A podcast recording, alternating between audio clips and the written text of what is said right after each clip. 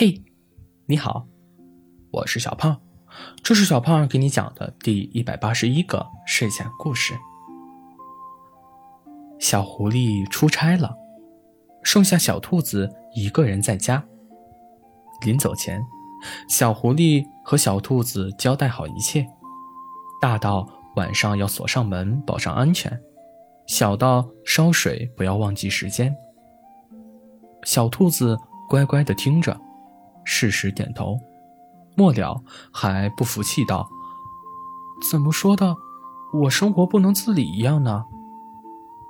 小狐狸摸了摸小兔子的耳朵，“没办法，我害怕你照顾不好自己呀。”小兔子拍拍胸脯，“放心，我绝对可以照顾好我自己。”小狐狸一步三回头的走了。小狐狸不在的第一天，森林里就发生了一件不怎么美好的事情。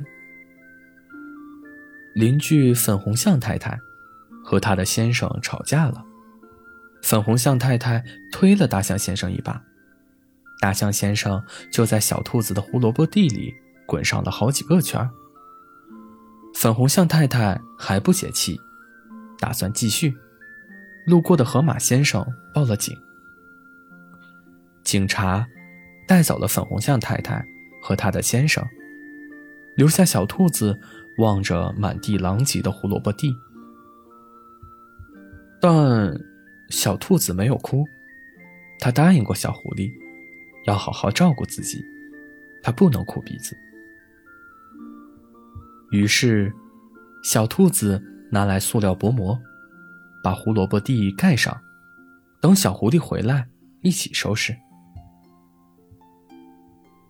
第二天一早，小兔子打了个哈欠，翻了个身，看着窗外的太阳和窗台上摆放着的小狐狸的照片，露出了一个大大的微笑，便起床做早餐。小兔子打算做一个爱心煎蛋，拍照给小狐狸看，就像小狐狸以前每天给它做的一样。可没成想。一不小心把火开大了，鸡蛋的一面烧焦了，翻面的时候又把鸡蛋弄碎了。爱心煎蛋宣告失败，但小兔子还是拍了一张照片。吃完了早餐，看了一上午的电视，下午，小兔子戴上了手套，想要去胡萝卜地里收拾一下。说不定，等小狐狸回来，我已经收拾完了呢。于是，小兔子干劲十足的出门了，在胡萝卜地里劳动了好一会儿。粉红象夫妇来了，他们和小兔子打了个招呼，说明来意，为昨天的事情道歉。小兔子也不是很计较的人。就说了没关系，并邀请他们等小狐狸回家一起吃胡萝卜宴。这时，大象先生不合时宜的说了句：“太不好意思了，昨天那事儿是我太太没注意。”话音未落，粉红象太太就不乐意了：“呃，你什么意思？我的错，你没错了吗？”于是，一场单方面大战又拉开了。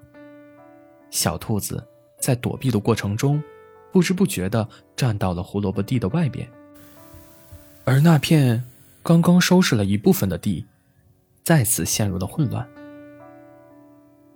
小兔子想要过去捡起掉落的发卡，却被石头绊倒。小兔子。眼泪不争气的流了下来，他爬起来坐下，边擦眼泪，边小声说道：“世界乱糟糟的，你在就好了。”“嗯，我在。”一双手从后面抱住小兔子，小兔子回头，是小狐狸。小狐狸把小兔子抱回家，轻声说道：“睡吧，睡醒一切就都变好了。我会一直在的。”好了，故事讲完了。故事来自微信公众号“睡前故事杂货店”，我们下次再见，晚安。